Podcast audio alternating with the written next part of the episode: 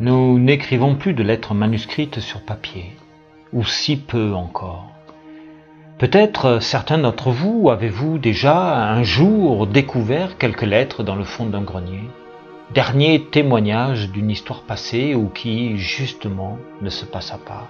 La maladie, une guerre, un interdit rendant impossible la conclusion de l'échange épistolaire.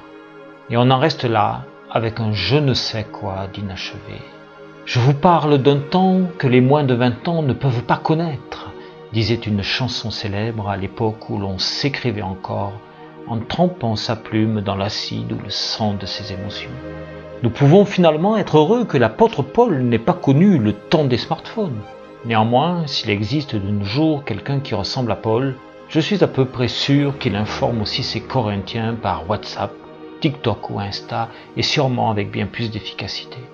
Cependant, je ne suis pas sûr que dans 2000 ans il en reste grand-chose à lire, mais si c'est le cas, soyez assurés que les archéologues de cette époque lointaine en feront une exégèse tout en sachant au mètre près où il était et ce qu'il avait mangé à midi.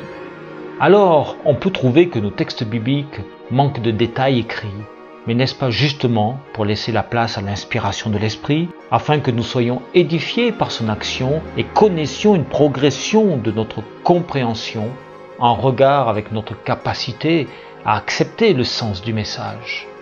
Au fond, quel intérêt aurions-nous de connaître dans le détail la composition de son plat de lentilles ou la qualité du fil qu'il utilisait pour tisser ses tentes, ou encore la couleur de la robe de Stéphanas qu'il recommande à ses frères corinthiens?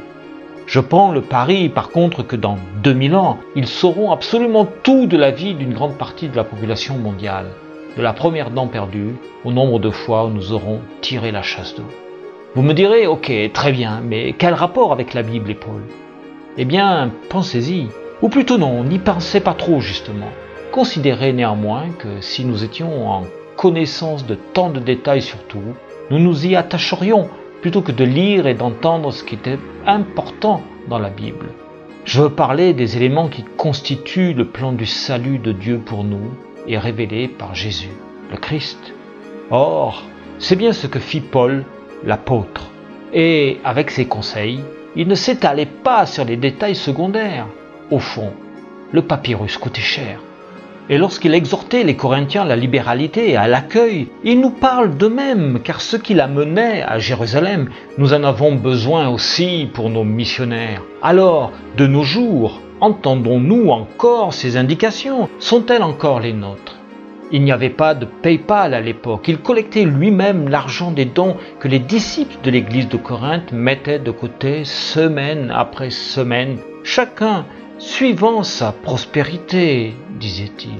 La fin de semaine arrive aussi pour nous, ainsi que de nouvelles personnes que nous rencontrerons et que nous accueillerons à l'Église et dans nos vies.